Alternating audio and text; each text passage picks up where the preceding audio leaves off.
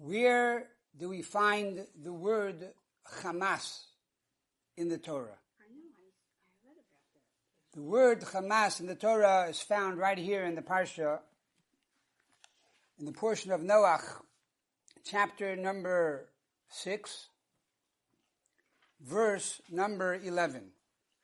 It says as follows, Vatishaches ha'aretz lefnehu alikim. And the world became corrupted before God. Vatimale ha'aretz chamas.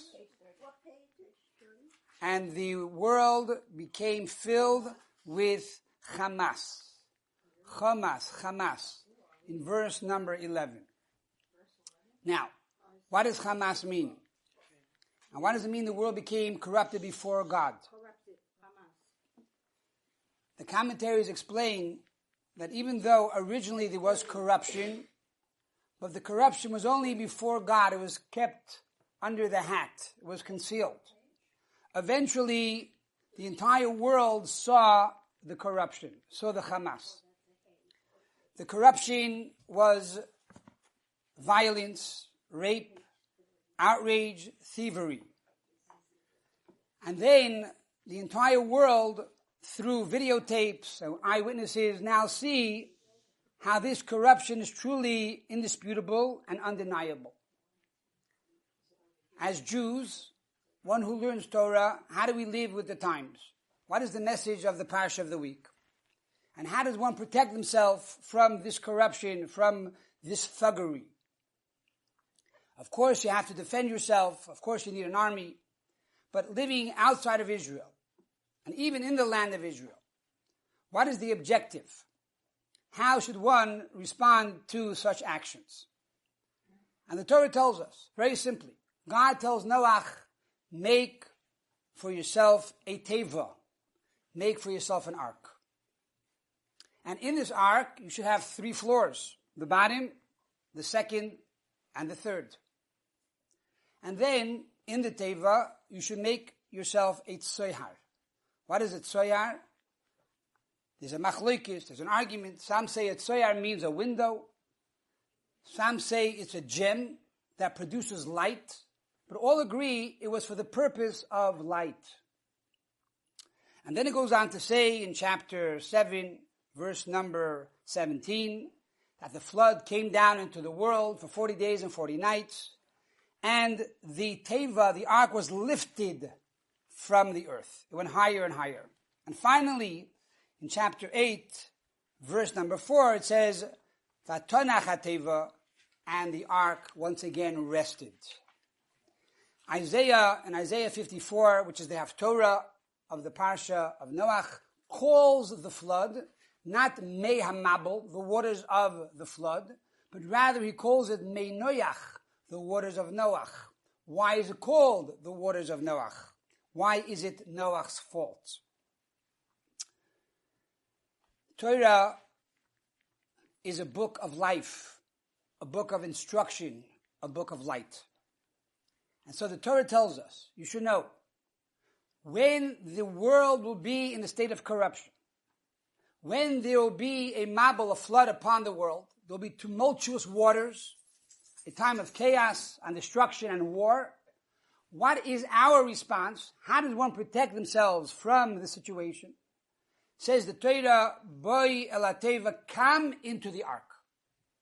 The Baal Shem Tov tells us that the word teva, which is ark, etymologically is the same root as the word words, tevot, words of Torah and Tefillah by going, entering into the ark, into the spiritual ark, into the synagogue, into the study house, into the beis medrash, into the words of prayer and Torah study and Tehillim, this will protect us.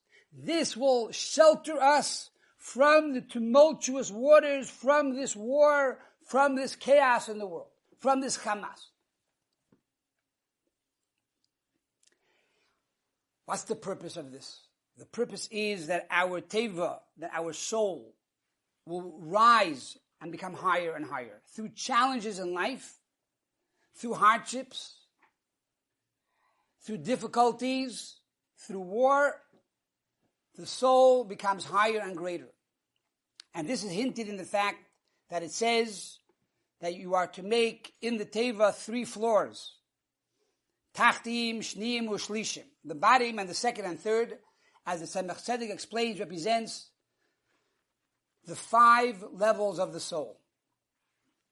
The level of Naran, the three lower levels, Nefesh, Ruach, Neshama, are in the body. That's the lowest. But then you have the soul that is above the body, which is called Chaya. And then a higher level, on the third level, called Yechida, which is the soul that is one with God. And the soul that sees God and feels God and causes us to have faith down here in this world. Even that level of the soul rises through challenges and through hardships. But we have to be active. We have to mobilize. And that is, we have to go and come into the teva. We can't simply sit on the side and twiddle our thumbs and say, okay, I have trust in Hashem. Everything will be good. Yes, that is true. Everything will be good. But what are you doing about it? And therefore, Noach is a call for action that we need mm-hmm. to come into the Teva, into the letters of Torah and Tefillah. And by doing so, our Teva, our life, our personality, our soul will be elevated to a whole new level of reality. And ultimately, we will rest. We will find true ultimate tranquility. And that's why it is called the waters of Noach. Mei Noach. Some say it's called Mei Noach because he was at fault. In other words, he did not do enough to inspire his generation to do tshuva to return to God. He simply stood there and built the ark for 120 years. And when people asked him, what are you doing? I'm building an ark. Why are you building an ark? God's going to bring a flood on the world. But he didn't go out and do outreach and actually knock on the doors of his neighbors and say, guys, do tshuva. Return, change. There's going to be a flood. He stood there in his place, in his post. And if someone asked him, then he responded. But really, we learn from Avraham that we have to go out and encourage people. Now is the time when the hearts are open. People are looking for answers. They're looking for inspiration. And each one of us needs to be a light and inspire the others. And this is the Tzoyhar. This is the light that was in the ark. Even though outside the ark it was dark. The season ceased. There was no light. It was dark for the entire year. Yet in the Teva, there is light. The story is told that in the time of the Baal Shem Tov, they were learning in Mezhebush, in the synagogue, and the candles went out. There were no more candles. There was no more light to study Torah at night. And so they told the Baal Shem Tov, what do we do? He said, go outside, take the icicles, bring it inside, and light it. It will bring forth light for the one who says that oil should light can also allow the icicles to light. But we are the light of the world. We are La'or Goyim, and we need to bring this light to the rest of the world. Now is the time to mobilize, now is the time to act. There's a beautiful teaching of the Baal Shem Tov on the word Soihar. This light that was in the Teva. Baal Shem Tov says that the word soyar actually is made up or represents three different words, depending how you set up the letters, based on the permutation of the letters. The first way of reading tsoyar is the word tsara, tsuris, problems. When a Jew faces tsuris, what do we do? Take those three letters, rearrange it. You have the word ratza, run. Run. Where should you run? Not away. Run into the Teva. Run into the synagogue. Run into the ark. And there, you will study Torah. You'll recite the Tehillim. You will pray. You'll give tzedakah. You'll make good resolutions. What will happen? This tzara will be transformed to tzohar, will become the light. From the tzara, from the pain and suffering, that itself will bring forth the light as we discussed, Baal Shem Tov says, It's a difficult, challenging time for the people of Jacob. And from that problem itself, we will find salvation. The problem will bring about the salvation. And so the waters that brought about the Mabul, that brought about the flood, this, these tumultuous waters, our rabbis tell us came down 40 days and 40 nights, representing the mikveh, the 40 saw of a mikveh that brings purity to the world and transformed the entire world. And so now we have Mei Noach, the world became the waters of Noach, the waters of tranquility. Because Noach saw a brand new world. And from him began a brand new world, a world of peace and harmony.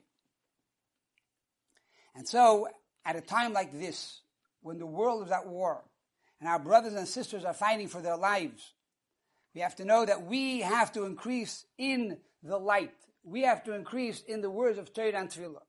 And by doing so, we are surely going to be protected from these challenging times, from these tumultuous waters, from Hamas, from thuggery and thievery and outrage and rape and violence. And we will transform these challenging times to be true light and true salvation and true tranquility to the world. As many of you know, many stories are emerging. Miraculous stories, stories of hope, and stories of salvation, stories of return. Today, many soldiers who never wore tzitzis before are putting on the fringes, are putting on the tzitzis to be for a protection. Now, I, as a child, heard many stories how during World War II and later through the other wars, the previous Lubavitcher Rebbe, Rabbi Yosef Yitzchak, told the soldiers to put on tzitzis. And that will protect them. And he used to give them a nickel to sew into the tzitzis. And they used to put the nickel into the tzitzis and they used to fight the war. I heard personally from a soldier who said that he was standing there on the battlefield and he heard how the bullets were going by his face. He heard the whistles as the, as the bullets passed by him. And he testifies and he says clearly it was because of the tzitzis that saved my life. Today, every day, they are making hundreds of pair of tzitzis and passing them out to the soldiers, and the soldiers are putting them on for the first time. there was a girl who went to the seminary of Or HaChaim, Erachaim Seminary in Israel. And just last week, when she heard about this new campaign for tzitzis, she put together all of her allowance, and she came up with six thousand shekels. And she went to the head of her school and she told the head of school, I want you to take these 6,000 shekels and buy tzitzis for these soldiers. Rabbi Said took the money, made a few phone calls, and he was able to acquire the tzitzis. Now that he acquired the tzitzis, the girl tells the rabbi, Rabbi, now I want you to go with my brother to the army base and give out the tzitzis. He said, whoa, that already is much more challenging. I didn't expect that. He says, no, no, you got to finish the job. Now that you have the tzitzis, I want you to give it out in my name.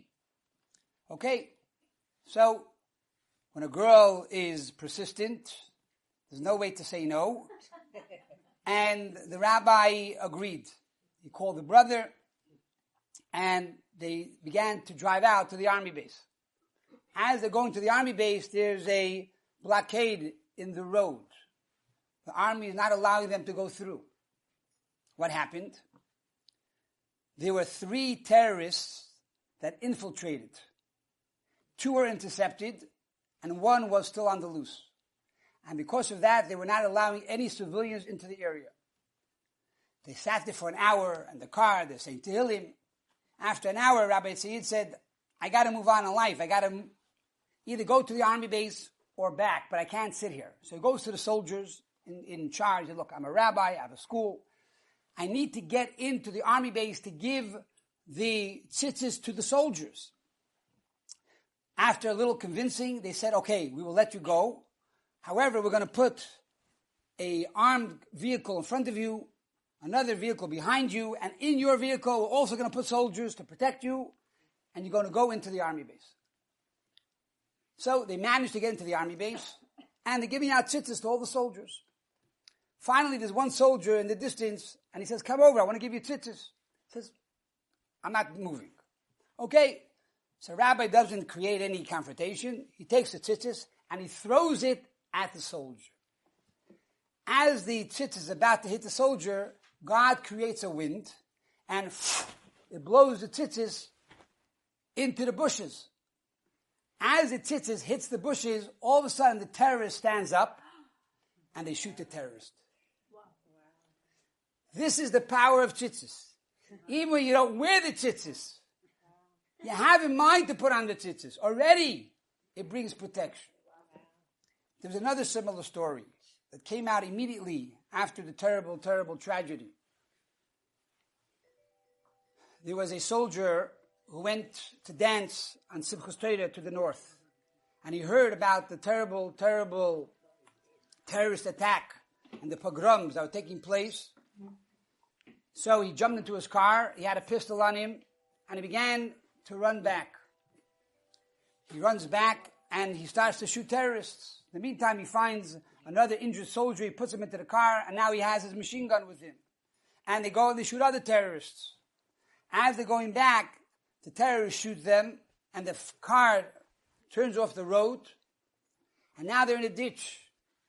And, and they're injured on their feet. He puts a tourniquet onto, onto his legs, and from the ditch, he's still shooting terrorists. Finally, he collapses because out of loss of blood, and he's lying there. A few hours later, the soldiers come, and they're looking around who's there. They see a lot of dead terrorists, and they want to make sure everybody is dead. In the meantime, he wakes up and he sees a soldier. He says, Don't shoot, I'm a soldier. They say, He's not a soldier, he's a terrorist. We got to shoot him. They're about to shoot him. And a second soldier says, Don't shoot. He's wearing tzitzis.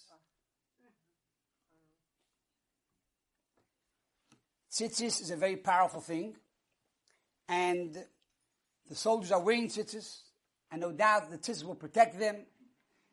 And what is the mitzvah of tzitzis? It says, mitzvah Hashem. By putting on the tzitzis, you're going to look at them, and it's going to remind you of all the commandments of God.